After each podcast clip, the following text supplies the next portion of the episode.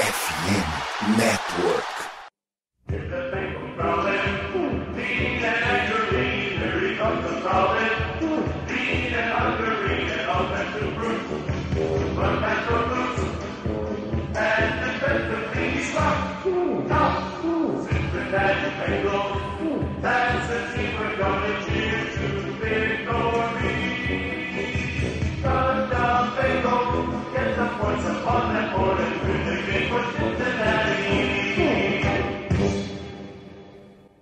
Cincinnati, Cincinnati, we got to keep right here in town, ain't gonna ever let us down. Who dey? Who dey? Who dey think gonna beat them Bengals? Who dey? Who dey? Who dey think gonna beat them Bengals? Nobody!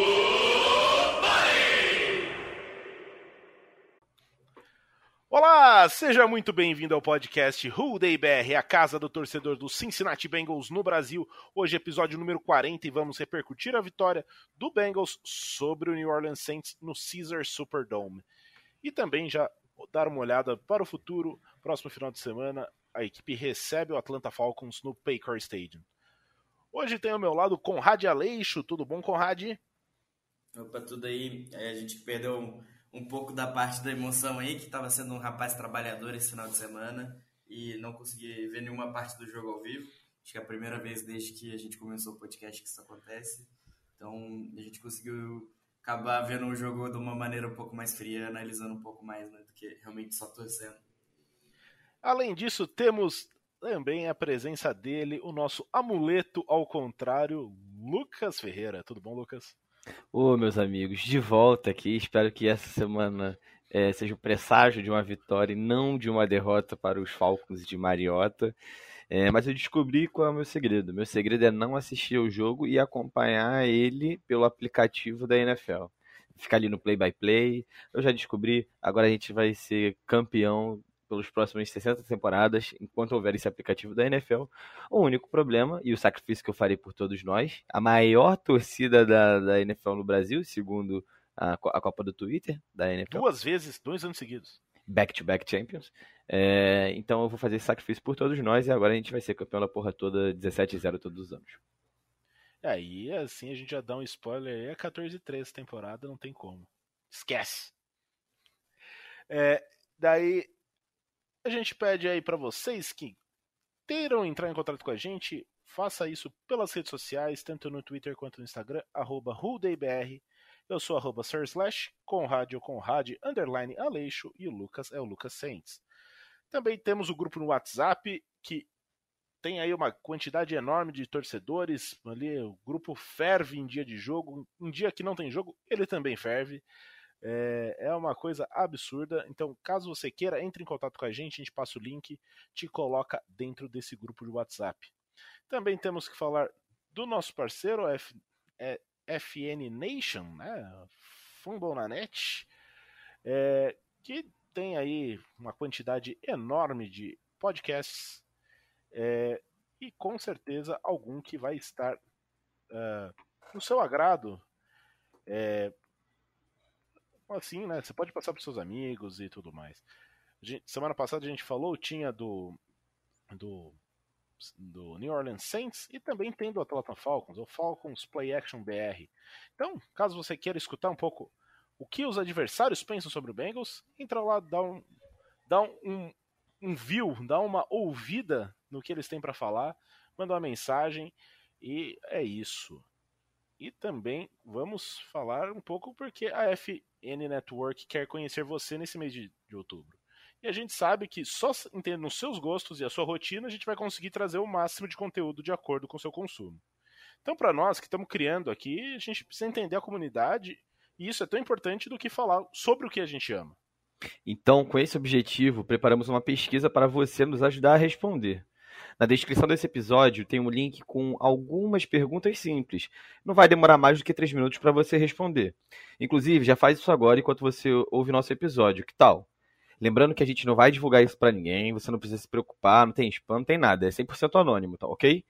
Podemos contar com você para tornar a F N Network uma comunidade cada vez mais forte? Então bora lá. Juntos somos mais fortes, hein? Falando na Net, Network, ó, os caras sempre ajudando a gente. Parceirão. Naquela moral, né? Parceiraços. Então é isso, vamos uh, para o sul dos Estados Unidos, né? Vamos para a região da Louisiana, os Cajuns, onde o Bayou, né? O, onde Joe Burrow e Ja'Marr Chase fizeram sua lenda crescer e agora tem mais um capítulo, né?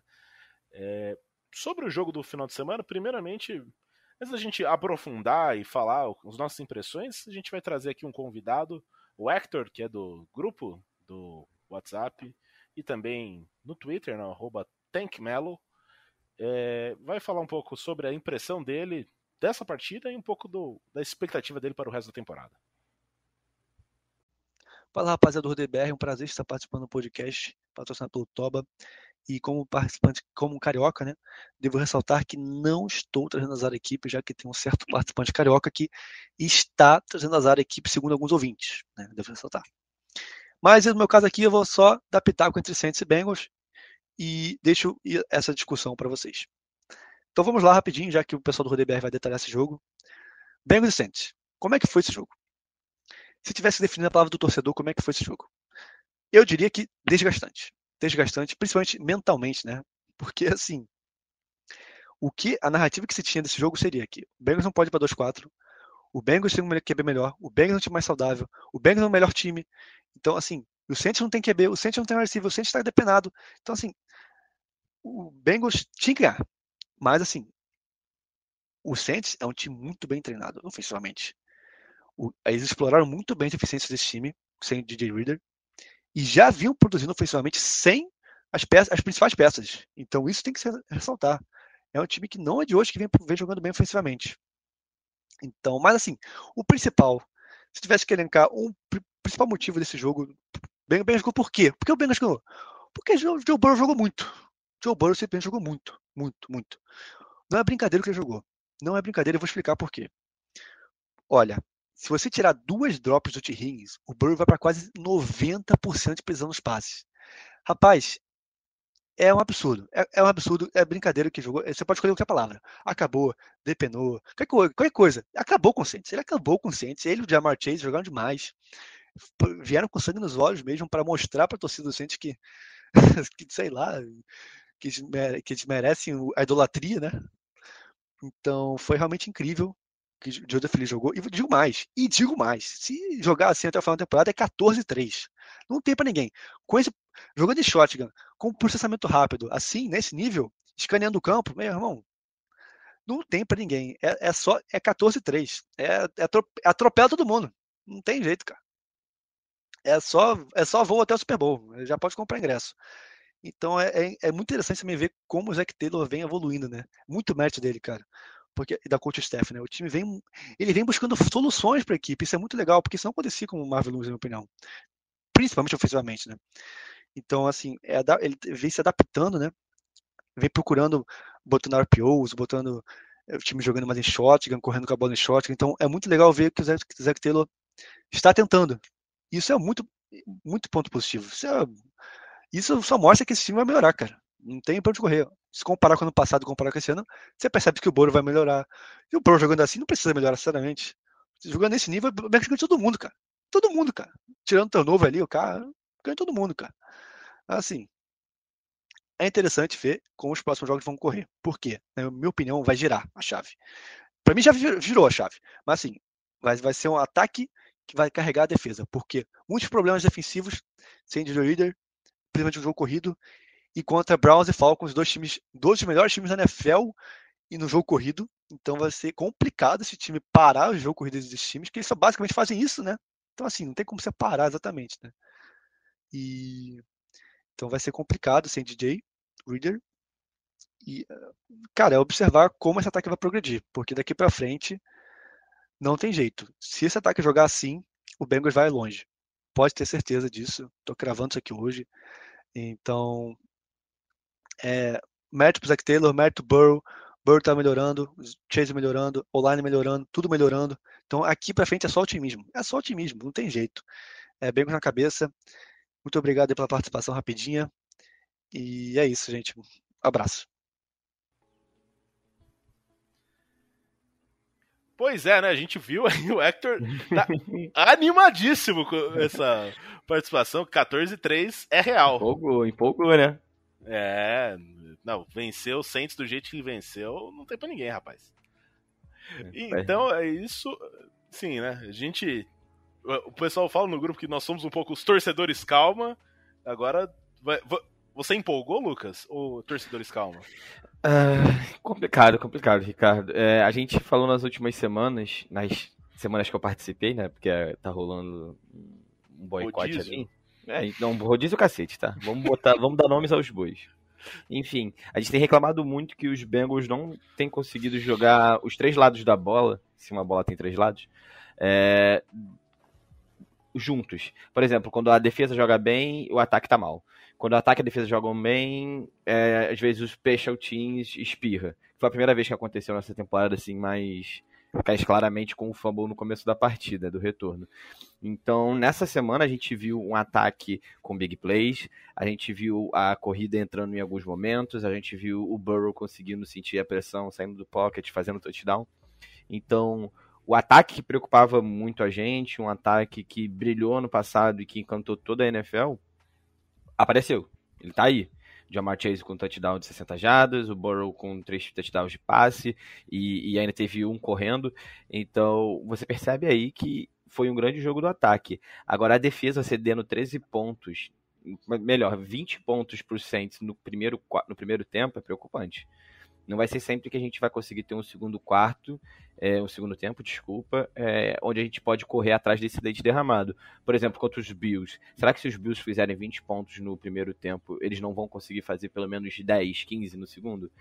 Então, é preciso que todas as engrenagens estejam ajustadas para os Bengals terem uma chance de chegar em janeiro para jogar os playoffs, e mais ainda para conseguirem chegar ao Super Bowl. Então, torcedores, calma. É, por mais que a gente está acostumado aí com o time voltando atrás no resultado, né? Foi assim contra o Chiefs duas vezes no, no ano passado e, e essa defesa não tem tomado T Ds no, no segundo tempo. Ainda é, é preocupante esse começo meio lento, né? Que parece que é, sempre algum setor do time começa um pouco devagar, né? Esse, esse jogo a defesa começou um pouco devagar, começou um pouco nervosa, começou não conseguindo cumprir muito bem o, os gaps de corrida. E acabou se ajustando no segundo tempo, é, muito também pelo ataque conseguir fazer drives longos. E aliás, no segundo tempo esse jogo foi, foi rápido, né? A defesa que conseguiu se, se manter ali sem, sem tomar T Ds mesmo. É, nos outros jogos que a gente via isso, né? Que o Bengals estava fazendo drives longos e acabava, acabou se complicando aí um pouco.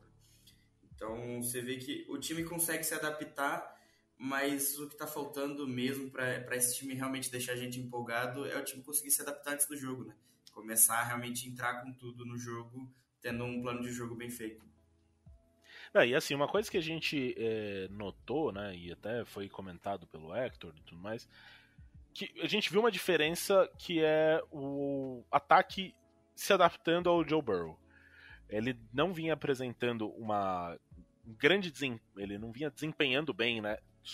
Utilizando a formação em I, né, o que o pessoal fala, saindo under center, e nessa, nesse jogo o ataque é, do Zac Taylor basicamente teve duas jogadas só que foi under center, que foi um quarterback sneak e um, um, uma ajoelhada. Então basicamente é, o tempo todo o time saiu em shotgun e conseguiu executar bem mesmo uh, as corridas, né, que acaba sendo um pouco a preocupação quando você fala, nossa, você vai jogar o jogo inteiro numa shotgun? Sim, eles saíram em jardas por tentativa. O Joe Mixon fez uma partida interessante, teve uma quantidade muito menor de tentativas, até pela, pela situação de jogo, né, o time ter que correr atrás, mas você vê ele com oito tentativas, ali aproximadamente cinquenta jardas, não é ruim. Se um jogo, se ele tem esse, esse ritmo, né, essa quantidade de jardas, só que num, essa média de jardas, só que com o dobro de tentativas, ele teria passado cem jardas e seria uma partida muito boa, cem jardas e mais ou menos quinze, dezesseis corridas. É, então a gente vê o começo da partida um pouco, é, que não falei, diferente, mas um pouco errático. Eu fiquei, o primeiro tempo do Bengals é, me deixou um pouco apreensivo, principalmente com relação ao ataque. Ele basicamente lembrou um pouco o ataque do ano passado, quando a gente falava o Bengals é oito ou oitenta, ou é touchdown ou é three and out. Então o primeiro tempo me deixou um pouco apreensivo, a defesa realmente é, apresentou alguns problemas, é, principalmente contra o jogo corrido, só que ela apresentou também a, a uma versão que é aquilo que a gente chama de enverga mas não quebra, né? Bend not break, é, que o time cedeu aí vinte e seis pontos, só que só cedeu dois touchdowns, sendo um deles numa jogada assim que é um erro, mas uma big play, foi vacilo de uma jogada, né? Então assim, a defesa basicamente fez uma partida muito boa, tanto que começou bem, forçou um turnout, só que daí o, o time de especialistas entregou a bola de volta. Então, o time começou mal no ataque, bem na defesa, tomou um balde de água fria, e aí o jogo começou a complicar um pouco. A gente tem um pouco de sorte que Andy Dalton é, é bem cincinnatiano, né? Então... não mais, não somos mais isso. Se eu não me engano, o, o Konrad até pincelou esse assunto. Acho que a última vez que a defesa dos Bengals tomou touchdown no segundo tempo foi na semana um contra os Steelers. Não lembro de outro, outro não, touchdown. Ela não tomou touchdown nessa temporada. Nessa temporada, né? Nem no, nem no jogo contra os Steelers. Nem na semana um. Então, assim, é uma defesa que a gente havia falado no passado sobre os ajustes que ela pode fazer. A questão mais... que era um problema maior do time eram as chamadas do ataque, que não faziam sentido no primeiro tempo, não faziam sentido no segundo, mas por a defesa deixar o time sempre no jogo, por algum acaso, algum drive ia entrar, né? A gente tem uma, um ataque talentosíssimo, tem Ja'Marr Chase, tem Tee Higgins, tem, tem Mixon, tem Burrow. Uma hora a, a coisa anda, né? Você, você apruma os eixos, mesmo que sejam eles ali dentro de campo.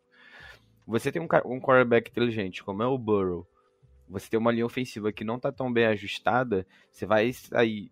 É, da bunda do center com o Burrow, e você nem sequer vai fazer um, um play action, você só tá tirando o tempo do seu quarterback de, de ver qual é a movimentação da defesa logo após o snap.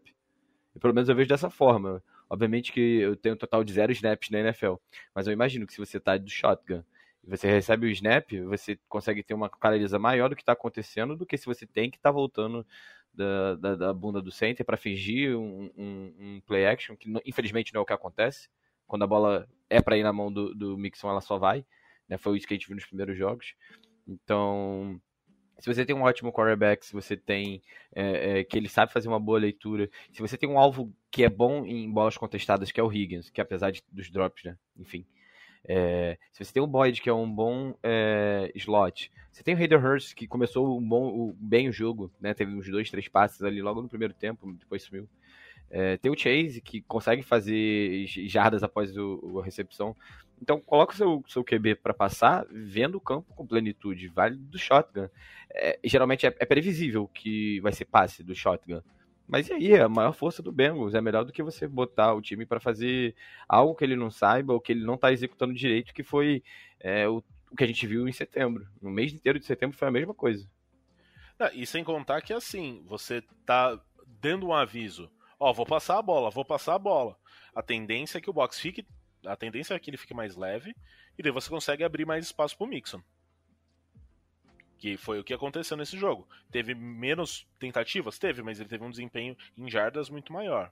Outra coisa que a gente até comentou, né? A gente trouxe essa visão do pessoal de, de fora, né? Do The Athletic, que estava avisando, precisa distribuir melhor a bola. A gente estava falando, bateu na tecla do pouca utilização do Tyler Boyd nas primeiras semanas. Essa semana, no primeiro quarto, for, no primeiro tempo, foram quatro passes, alguns muito importantes, e até mesmo o Ja'Marr Chase, depois do jogo, falou, as, os passes em terceira descida pro, para o Tyler Boyd fez com que a defesa ficasse mais preocupada com o Tyler Boyd, o que gerou espaço para que ele, Tee Higgins, ou Ja'Marr Chase, pudesse fazer jogadas mais é, agudas no segundo tempo, que acabou levando a equipe uh, à vitória.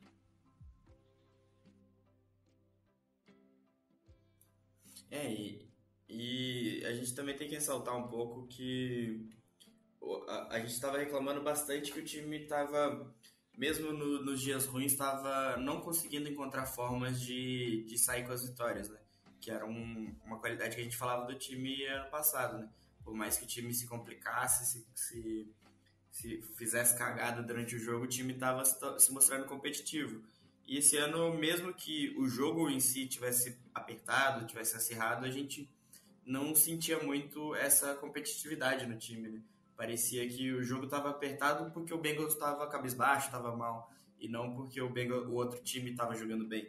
E nesse jogo a gente conseguiu ver que o time, mesmo, mesmo tendo alguns erros, como o fumble, o roughing the passer do Trey Hendrickson, que deu uma, uma primeira descida numa terceira longa, é, o time mostrou estar com um espírito melhor, né? Tá mais focado no jogo, tá, tá realmente querendo ganhar ali a todo custo, né? É, e assim, mas uma questão, né, daí a gente parte um pouco, né, a gente fala do ataque, que foi muito bom, e a gente vê uma luz, né, em algo que estava um pouco nebuloso. A defesa tem apresentado o... alguma apresentando certa dificuldade nas últimas semanas, muito em virtude da da ausência do D J Reader, né? Então, assim, até vou trazer alguns dados. É, ó, com os três jogos que estavam com o D J Reader, o Bengals é, ele permitiu oitenta e seis jardas por jogo e três vírgula sete jardas por carregada, que coloca ele como oitavo melhor da liga. Sem D J Reader, é, a média vai para cento e cinquenta e seis jardas por jogo e cinco vírgula seis por carregada, que é a vigésima sétima, ou seja, a sexta pior da liga. Então, e a gente começa a se preocupar, porque o... tudo bem que nesses jogos, né, também vou fazer um contraponto, a gente enfrentou Saints, que tem um time que corre bem com a bola, ainda mais sem os seus principais recebedores, né, tava sem Jarvis Landry, sem Michael Thomas e sem o Chris Olave. É, mas, então, era um jogo que ia ser muito mais terrestre, o Bengals perdeu o D J Reader, perdeu durante o jogo o Logan Wilson, teve questão do Josh Tupou também durante a partida, e vem de partidas, né, além dessa contra o Saints, anterior contra o Ravens, também é outro time que corre muito bem com a bola. E a gente tem, pra, olhando para frente, Falcons e Browns, outros dois times que estão no top cinco, tanto de jardas conquistadas, quanto no D V O A, que é uma... uma métrica aí para você ver eficiência no ataque, ou seja, um desafio grande para essa defesa, né? É, é claro que você perder o D J Reader, que é um jogador que é elite na posição dele, é, faz uma diferença grande, porque ele consegue fazer as jogadas por si só ali, né? Não só o esquema facilitar, mas eu acho que o grande problema para o Bengals contra o jogo corrido tem sido... É, o desempenho dos linebackers cobrindo os gaps. É, por mais que a gente tenha elogiado bastante o Logan Wilson e o Germaine Pratt nas últimas semanas no, na cobertura do jogo aéreo, é, talvez eles estejam deixando um pouco a desejar, não só pela falta do D J Reader, que às vezes cobriam alguma falha ali do, dos linebackers, porque quando você tem um, um jogador com um nível um pouco mais baixo, por mais que a gente tenha visto o Tufeli jogando bem, o Osai jogando bem pelo meio também, é, eles não conseguem fazer o que o D J Reader fazia, né? Aí, aí entra um pouco também nas costas dos linebackers, que não estão jogando tão bem no, contra o jogo corrido, e acaba se tornando esse problema todo, né? Ah, e assim, né? Como eu disse, uma coisa que a gente pode ainda ficar um pouco preocupado é... o Saints estava sem os três principais alvos. Então era ligeiramente óbvio que seriam tentativas de corrida, principalmente. Então, seja com o Alvin Kamara, seja com o, o rapazinho lá, o que é... O, ah, o Tyson Hill? O Tyson Hill. Eu ia falar alguma coisa Hill, mas eu não era, não era Tyson Hill. Mas uh, o Tyson Hill tem o Mark, o Mark Ingram, ou os restos mortais dele. É, basicamente, assim, era um jogo, era uma pedra cantada. O jogo corrido vai, eles vão forçar o jogo corrido. É, foi, mas isso aconteceu. É, é, é um time que tem um playbook bem extenso, no sentido de variedades de jogadas, variedades de, de, de, de, de saídas da, da, da linha ofensiva, da linha ofensiva não, do ataque, justamente por causa do Tyson Hill. Então, assim, é, Tyson Hill tá em campo, ok, ele pode passar, como ele pode receber, como ele pode correr. Ele, ele teve a maior média do time por, de corridas para qualquer é, corredor com mais de cinco toques na bola na partida. Então, É, é um playbook bem diversificado, e por mais que a gente saiba que vai ser um jogo terrestre, mas como esse time vai correr? Será que o Tyson Hill vai entrar para correr? É, será que o Tyson Hill vai fugir uma corrida, vai passar a bola? Será que vai estar o Dalton e o Tyson Hill dentro de campo e eles vão fazer alguma jogada? É, a gente tomou um T D de um, de um wide receiver que correu, acho que um jet sweep, se eu não me engano, um jet sweep, e foi parar na end zone. Então, é, se o time já tem uma dificuldade, tá, tá um, ali no meio tá uma peneira por causa das lesões, e enfrenta um time que tem um playbook muito diversificado, complica. Eu acho que contra os Falcons, por exemplo, não, não, não seria em si um problema. O Mariota não corre mais como corria antigamente, o Cordell Patterson, que você zoou porque eu tenho ele em dois times de fantasy, você mesmo, Ricardo, é, tá fora. Então, assim, o Falcons tem surpreendido a gente durante a temporada, mas eu, ao meu ver, ao meu ver, o time do Saints ainda é melhor em material humano e em coaching staff em especial. É, e esse T D da jet sweep foi inclusive o, o linebacker, o, o Germaine Pratt, que errou o gap que tinha que estar e foi surpreendido pela jet sweep e acabou virando essa big play. Então, se eu não me engano, o Eli Apple também, ele dá o lado de fora do campo, né? No lugar de proteger o lado de fora e jogar o corredor pro meio, se eu não me engano. Sim, eu lembro que a transmissão é, colocou um pouco no, a culpa no Eli Apple, sim. É, foi, uma, foi um comentário, eu não lembro exatamente quem que estava nos comentários lá da C B S, mas teve esse comentário a respeito do, do Eli Apple marcando o meio do campo e não a lateral. É, e também, ele errou, o, o Awuzie erra o... O tackle, então... É um assim, show de erros, né? O, o Jesse Bates também não consegue chegar. Não é isso, porque o jogador que fez, ele foi elevado do practice squad na véspera. Né? Então, assim, sim, sim. Não era nem um jogador que você fala, não, ele tem isso como habilidade, é uma marca registrada, é um jogador... Não, é um jogador comum. Mas... Ô, Ricardo, o, a equipe de transmissão era o Greg Gumbel, a, o analista era o Adam Archuleta e a Adam repórter de campo era... Artilera, e o repórter de campo era a A J Ross, que não é o, o recebedor, tá? Deixa claro. Arden, Adam Archuleta, eu lembro que ele jogava, ele era safety, se eu não me engano. Ele jogava quando eu comecei a acompanhar a N F L. Pensei que era quando você jogava também na N F L. Nossa, não. Quem diria? Quem, quem me dera?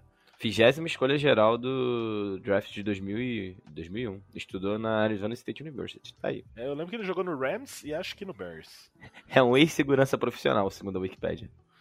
É, aí. O Lucas tá vindo o quê? Com informações alucinadas ali.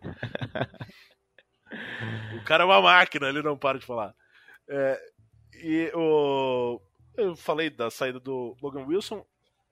A gente tá gravando na terça-feira e não dá pra ter noção, né, em relação à participação dele nos treinamentos, mas o que saiu hoje no The Athletic, que eu vou falar, é que uma undisclosed injury no, no seu ombro, que, que e é no, mesma, no mesmo local que ele teve a, a cirurgia no labrum, que é uma, uma parte desse ombro, então, e ele, o, o Zac Taylor disse estar esperançoso para que seja uma lesão de semana a semana, ou seja, ele pode ser que jogue na semana que vem. Eu acredito que não, mas espero muito que ele volte pelo menos no jogo contra o Browns, que é daqui duas semanas.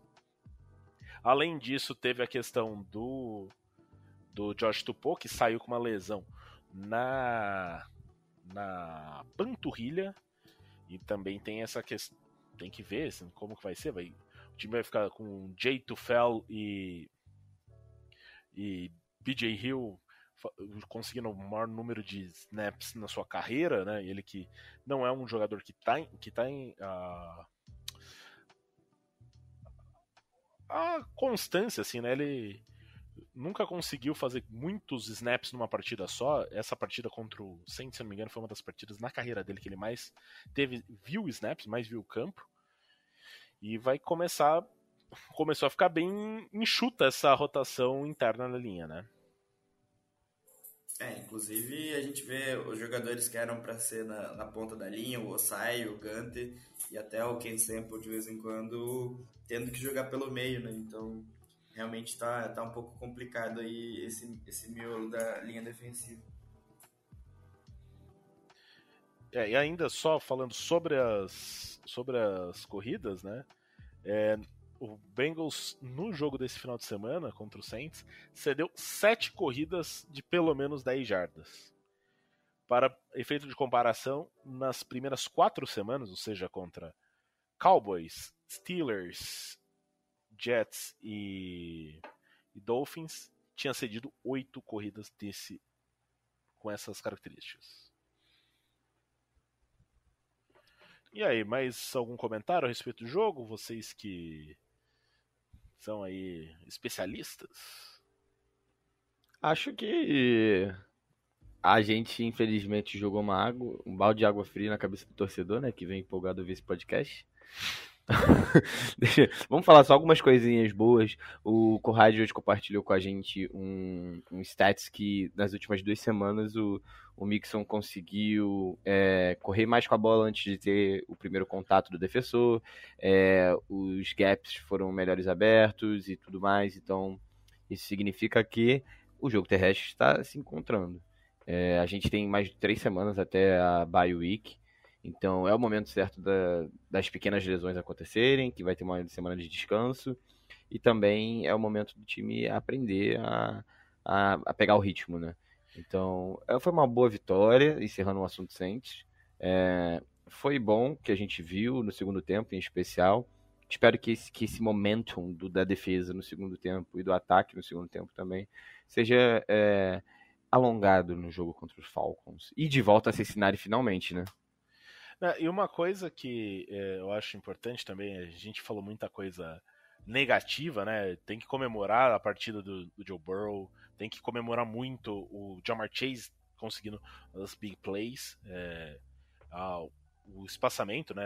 Essa distribuição de jogadas, e o time tem crescido. Se a gente vê os, os rankings, né? Lá, o, o, o E P A e tudo mais, o time tem crescido, né, e você vê ele dentro ali do top dez, top oito, mesmo a gente vendo muitos erros. Assim como na semana passada eu falava, a gente vê muitos erros do Bengals, a gente fala, putz, o time tem cometido erros, tem perdido jogos, mas são jogos sempre apertados. Dessa vez ganhou também, a gente continua na, na reclamância aqui, nós somos reclamões natos, né? Mas o time tem estado, a N F L de forma geral, ela tem estado muito uh, homogênea, né? A gente tá todo mundo ali no, no bolo. E assim, a N F L esse ano tá, tá parecendo o, a série B desse ano. Aque... porque eu vou explicar, porque assim, é muito difícil alguém embalar e ganhar três jogos seguidos, mas se alguém consegue fazer isso, consegue abrir uma vantagem boa Pro, na, na região de playoff. Então, o, e o Bengals está num momento que é, ele ganhou do Saints, ele enfrenta o Falcons, que é um time médio, que no começo da temporada ninguém estava dando nada para eles. É, depois pega o Browns, que ainda vai estar tá sem o, o estuprador, é, mas... É, a gente não sabe exatamente o que esperar do Browns, mas pode ser mais uma vitória, e pega o, o Panthers, ou seja, existe a possibilidade do time ir para um bye week com quatro vitórias seguidas. Acho que, no, ao meu ver, Ricardo, a gente ficou muito tempo assistindo a N F L e tinha claramente os times favoritos, sabe?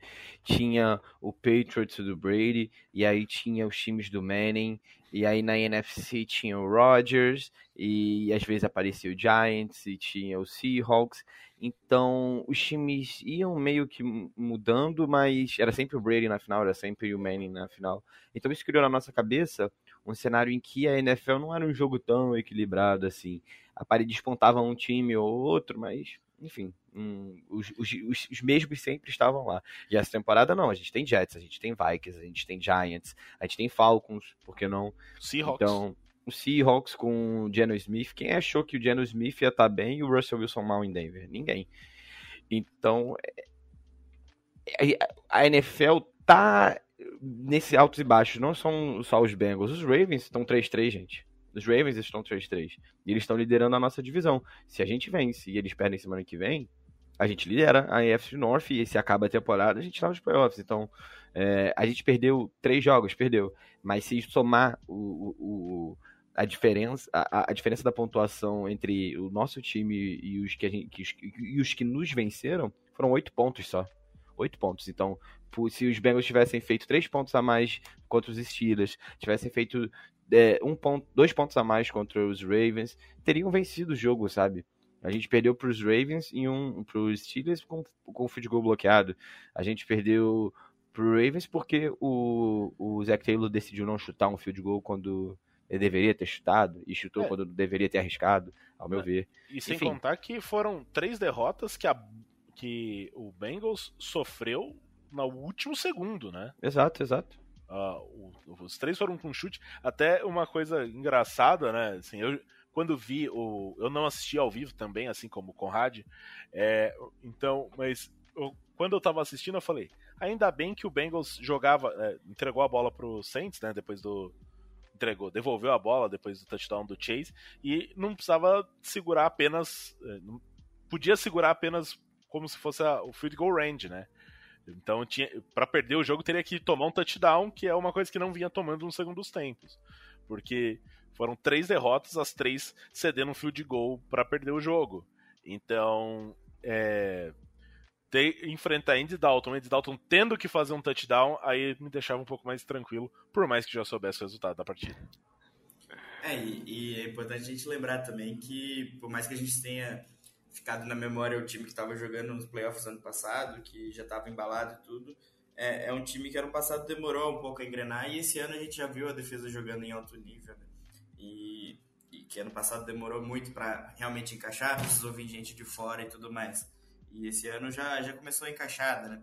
E por mais que a gente tenha um início lento do Burrow e do Chase, é bom a gente lembrar que o, o lento deles já, já é top dez na N F L, beirando ali o top cinco, né?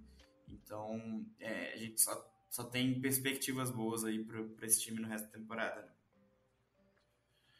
Então é isso, falamos um pouco sobre a vitória sobre o New Orleans Saints no último final de semana e vamos olhar agora, retornando ao nosso Paycor Bengals Stadium para falar sobre Bengals e Atlanta Falcons. Primeiramente vou trazer aqui uma curiosidade para vocês sobre o Atlanta Falcons. O Atlanta Falcons é o único time que, por enquanto, está seis a zero against the spread, como diria as casas de aposta. Ou seja, quando sai a linha do jogo, daí o pessoal fala, ah, tal time é favorito por tanto, ou tal time é zebra por tanto. Eles, até agora, eles estão, todos os jogos, eles venceram a abertura de linha, ou seja, eles sempre estão melhores do que as casas de aposta acharam que eles, que eles estão. Para essa semana, as casas de aposta abriram com vantagem de Cincinnati por seis pontos e meio, ou seja, se eles perderem por menos de seis pontos e meio, eles mantêm essa escrita aí. Espero que pode ser isso. Eu, pra mim, eu fecho assim, eles podem ficar sete a zero against the spread e o Bengals ganha por cinco pontos. Aí você vai ouvir um monte de, de torcedor no grupo do WhatsApp chiando, hein, Ricardo? Fica esperto, hein? Que a galera quer só quarenta a zero, acha que a N F L é... é o Campeonato Brasileiro da Série A. Você não falou que era Série B esse ano? Acho que era só da Série A, que vai, o Palmeiras vai enfrentar o Atlético Goianiense e vai ganhar de quatro a zero. É, é um time que tá três a três. É, então, assim, assim como é, a gente. Tem o Mariota jogando decentemente. Eu acho que eu, pelos, pelos highlights que eu vi dos jogos dos Falcons, não vou mentir pro torcedor e falar que eu assisto os jogos dos Falcons. Não, não assisti. Mas os highlights, é, o Mariota não tá jogando mal. É, é um time que tem encontrado soluções. É, sem o Cordell Patterson, perde um, um bocado de força, estava correndo muito bem com a bola, mas obviamente os Bengals são favoritos, jogam em casa, é, tem é, esse momento bom, a do jogo do jogo contra o Saints, o Burrow de volta à Louisiana, assim como o Ja'Marr Chase, os dois brilhando no final da partida. Então, ah, pelo amor de Deus, que eu não esteja zicando o time, mas eu não acredito que os Bengals percam essa semana, não é porque eu participei do podcast. Ah, tudo bem, a gente vai colocar isso no Survivor, hein? Porque é, na, para os nossos ouvintes, né, a gente, é, por conta da F N Network, estamos, tra- estamos sendo, estamos participando de um, um modo diferente, né, do, do Survival, né? A gente tem que apontar um time que não vai perder na rodada. E esse, esse, esse trio aqui é a maior quantidade de zicadores por metro quadrado que existe. A gente zica todo mundo mesmo. Por exemplo, na última semana foi Tampa Bay Buccaneers. A gente achou que eles iam ganhar do Steelers. Lê do engano, não é mesmo? É, tamo, tamo numa sequência boa aí no, no Survival, né? Mas é, quem, quem me segue aí no Twitter sabe que, por mais que todo mundo tava cotando o, o time do Falcons aí para um dos favoritos do... Pra first pick, né? Pra first pick, é.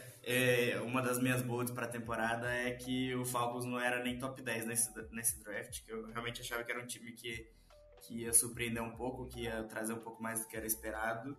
E tem começado a temporada bem, né? É um time que o ataque consegue ser muito eficiente correndo, o que pra gente pode ser um perigo nesse jogo, mas que a defesa é muito fraca, que não consegue ter um pass rush efetivo, que consegue, acaba cedendo muito espaço para o time adversário, mas que consegue forçar turnovers, né? A gente, desde a semana um, não tem cedido muito turnovers no ataque, então é, a chave do jogo para mim vai ser o quanto esse ataque vai conseguir produzir em cima da defesa e quanto, quão rápido isso vai ser, né? Porque se deixar o Falcons conseguir abrir um placar que nem tem acontecido nos jogos do Bengals, o time consegue correr e cozinhar um relógio bem. Né? Ah, e assim, né, o time do, do Falcons, que tem o técnico Arthur Smith, eles tem, estão uh, utilizando muito do jogo corrido. Né? Então, se você pegar em jardas é, por partida, é o terceiro da liga. Em D V O A, é o primeiro da liga. Então... O que o, Conrad, o que o Konrad trouxe é muito importante. Assim, o Bengals tem que tomar a dianteira dessa partida para você não ter que ficar correndo, uh, tendo que conter o jogo corrido alucinadamente, sendo que esse é o lugar onde você mais tem é, desfalques. Ou seja, você não tem o D J Reader, você não tem o... Possivelmente não vai ter o Josh Dupont, então você vai ter que improvisar muitos jogadores pelo lado interno da linha. Então, você... tomar a dianteira e ficar, colocar assim, dez pontos de diferença, você vai forçar o Mariota a ter que passar mais a bola. Se a gente for pegar os dados do, do Atlanta Falcons nessa temporada, é, nas últimas três semanas, que eles tiveram vitórias contra Browns, é, a, a vitória contra o Browns, uma derrota contra o Bucks, que teve a questão, toda aquela questão da falta no Tom Brady e tudo mais, e na vitória contra os, os forty-niners, o time correu mais jardas do que passou. É uma coisa um pouco old school, a gente até pode pensar, né? É, e alguns times estão fazendo isso, então você vê isso no, no Falcons, você vê isso no Bears, então você vê isso no Lions, que são times que estão tendo bons desempenhos é, estatisticamente, por mais que as vitórias não estejam vindo para todas essas equipes. Então, assim, a gente pega a última semana, eles tiveram cento e sessenta e oito jardas corridas e cento e vinte e uma passadas, ou seja, o Mariota ele não está comprometendo, mas também ele não está sendo forçado a passar. Se você coloca ele, uma, força ele a ter mais quantidade de passes, com a defesa armada para isso, possivelmente ele não vai ter um desempenho tão bom. Quanto mais você tornar o jogo previsível, é, é melhor para sua equipe, tanto ofensivamente como defensivamente. E isso você faz com, com a dianteira no placar. É, o Falcons está três a zero quando o Mariota tenta menos de vinte passes, né? Então você vê que realmente quando, quando o time fica atrás, não, não consegue voltar muito bem com o Mariota tendo que passar. Sim, o, o, outra coisa, é, ele correu para mais de cinquenta jardas em três jogos, né? E em dois, em dois desses três jogos o, o time venceu. Quer dizer, dois desses três jogos o time perdeu. É, o que é o, né, a gente pode, olhando, né, assim, a gente fala, ah, do jogo corrido. Se você pegar os últimos dois jogos aqui, foram que eu abri a estatística, o jogo passado contra o São Francisco, o Mariota conseguiu cinquenta jardas, o Caleb Huntley cinquenta e nove jardas e o Tyler Allgeier cinquenta e uma jardas. Ou seja, só aí dá cento e cinquenta jardas, sendo que o Mariota fez isso em seis tentativas, beleza? Aí é um pouco mais é, esporádico, mas o Huntley com dezesseis tentativas e o Allgeier com, cinquenta, é, com quinze tentativas. Ou seja, também não estão sendo grandes médias, né? Foram aí três, não chegou a quatro nenhum dos dois running backs. É, se você for pegar na semana anterior, na vitória, na derrota contra o Tampa Bay, contra Tampa Bay, que você, tem, você vê o Tampa Bay assumindo a dianteira e o Falcons tendo que tentar remar, é, Mariota sessenta e uma jardas, Allgeier quarenta e cinco e o Huntley trinta e um, trinta e quatro. Ou seja, são, jo- são jogadas e assim, de novo, você, se você olhar, vai ter no máximo o melhor média ali vai ser, dos running backs vai estar com quatro jardas por tentativa. Ou seja, se você consegue transformar esse jogo num, como o Lucas falou, um jogo mais previsível, toma a dianteira, fica dez pontos na frente, é, você diminui esse jogo corrido e daí uh, você tira muito das forças. O, o Falcons tem dois jogadores é, razoavelmente novos, né? Um novato e um no segundo ano, que é o Kyle Pitts e o Drake London, que são bons destaques recebendo a bola, mas não é um time tão talentoso assim. Então a gente já enfrentou duelos me- com jogadores com mais renome e tudo mais. E eu acredito que Eli Apple, o nosso Trey Flowers, pode ser que cubra muito o Kyle Pitts, que é um tight end grande que consegue fazer boas recep- recepções. Eu acho que tem a sua importância nessa partida. É, para esse jogo eu só espero que fique tudo bem com o Mariota, que ele fique em campo o tempo inteiro, para não entrar o, o Reader, que a gente sabe nossa sina com o Q B reserva, ainda mais um, um Q B de Cincinnati, jogando em Cincinnati, pode dar, pode dar um problema aí pra gente. É, e assim, a gente falou, e assim, são jogadores, o Allgeier, ele é um rookie, o Caleb Huntley é um jogador que é, eu ia falar de segundo escalão, mas assim, ele vem, já participou de outras equipes, não é, a prim, não é, o, primeiro, não é o primeiro lugar que ele tem, é, não conseguiu estabelecer um, um caminho muito assim, promissor, né, que você fala assim, nossa, todo mundo falava dele, não, é um cara, um, o que eles chamam, é o blue collar, né, o cara que é hard worker ali e tá tentando subir na vida, né, galgar ali o espaço, acho que se não me engano ele nem foi foi draftado, deixa eu só, Caleb Huntley, a gente faz ao vivo, então é, ele foi em dois mil e vinte e um, ele foi undrafted, ou seja, então ele já tá no seu segundo ano, não foi draftado, não tinha tido nenhuma oportunidade antes dessa temporada é, no, no elenco principal, e com a lesão do, do Cordell Patterson, teve essa oportunidade. E da famosa Universidade Ball State. Sim, é uma universidade do estado da bola. É, e tinha muita gente criticando a, o esquema tático do Arthur Smith, né, que tava deixando um pouco o, o Kyle Pitts apagado, o Drake London não tava aparecendo tanto quanto era esperado, mas é, acho que muito, muito disso passa pela, pelo desempenho do Mariota, né, né, nem pelo esquema tático.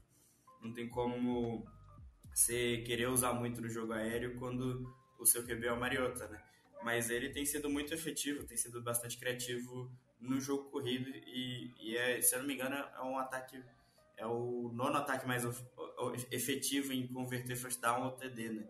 E o Bengals é o décimo, logo ele colado também. Então, é um ataque que consegue ser bem criativo no jogo corrido, que tem sido um, um problema pra gente nas últimas semanas, mas é uma boa oportunidade para essa defesa se encaixar e, e mostrar realmente que consegue se adaptar durante as semanas também. E com relação a ser um ataque que tem essa vocação do jogo corrido, vale lembrar que o Arthur Smith, ele era coordenador ofensivo de Tennessee, que é um dos times que mais corre com a bola na N F L nas últimas temporadas, né? Por, muito por ter Derrick Henry, mas tem uma, toda uma criatividade para você entregar a bola pro Derrick Henry e conseguir ser efetivo. Então, mesmo não tendo um nome que enche os olhos, né? Tinha o, o Cordell Patterson que brilha os olhos do Lucas, mas é, tem um, um esquema tático, um playbook preparado para diversas situações onde você vai entregar a bola de maneiras diferentes para o seu jogo corrido e até mesmo para o Mariota, que inclusive em dois mil e vinte, se eu não me engano, era do, do Tennessee Titans. Então ele já tinha um contato com o Arthur Smith desde antes da, da ida dele para Atlanta.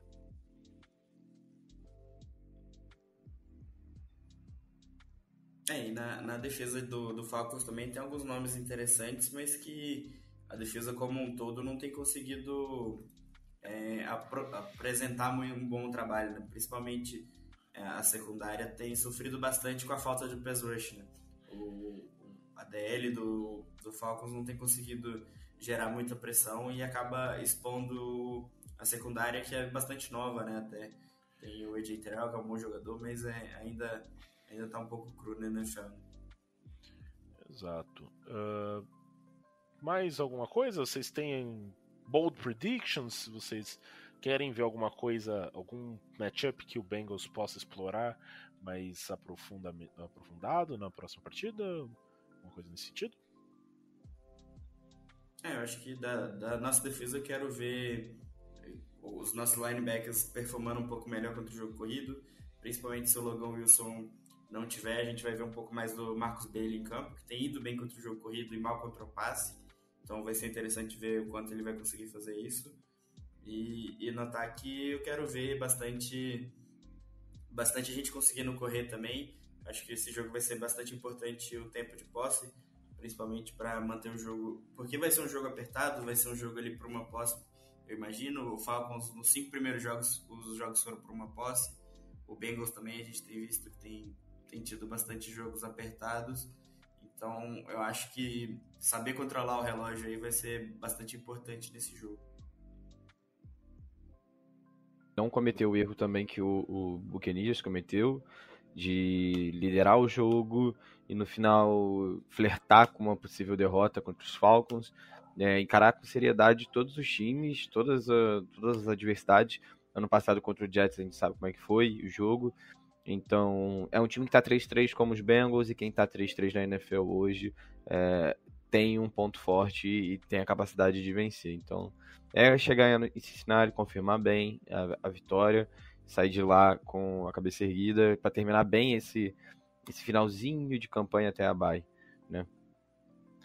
Ah, e também a questão, né, é consolidar o ataque, que fez uma boa partida, consolidar a boa fase da linha ofensiva, que, ok, você deu três sacks, sendo um back-to-back, um sack nessa última partida, mas teve um desempenho bom. O outro sack foi basicamente um, um bloqueio ruim do, do Mixon, né, que não é tanto a linha ofensiva, ele errou ele errou o bloqueio na blitz, assim, ele, ele foi bloquear e foi, tomou um juke do cara, né? O cara foi um pouco pro lado e conseguiu passar direto e chegar no Burrow. Então, conseguindo estabelecer esses dois, já dá uma, um alívio grande. E daí tem a questão, é, a gente não sabe exatamente quando o D J Reader volta, mas eu, considerando aí a bye week sendo um, né, depois da bye week, então a gente consegue aí ter do, tem um Panthers pegando fogo, possivelmente. Ainda não tem o, ainda não tem um head coach novo, né? Eles demitiram o Matt Rule. Então, é, é um time que a tendência é que abrace o tank de uma maneira mais efetiva. É, diferente do Falcons, que, como o Lucas disse, está três a três. Quem está três a três está brigando por playoff.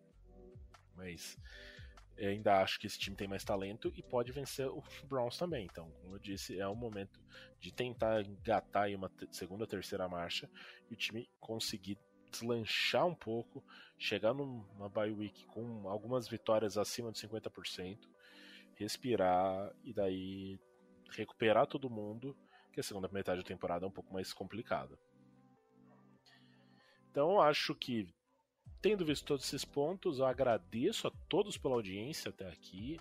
Uh, manda um abraço aí para Konrad, manda um abraço para Luquinhas, Luquinhas que está de férias. Dessa vez você não vai dar azar pra gente não, Luquinhas. Ah, espero, né? Eu não aguento mais esse, esse estigma que colocaram sobre as minhas costas. Esse, esse peso, né? Essa, peso. essa cruz. Oh, meu Deus do céu. É, então, um abraço a todos. Bom final de semana e só posso falar uma coisa. Who Dey? Who Dey? Who Dey? Who Dey?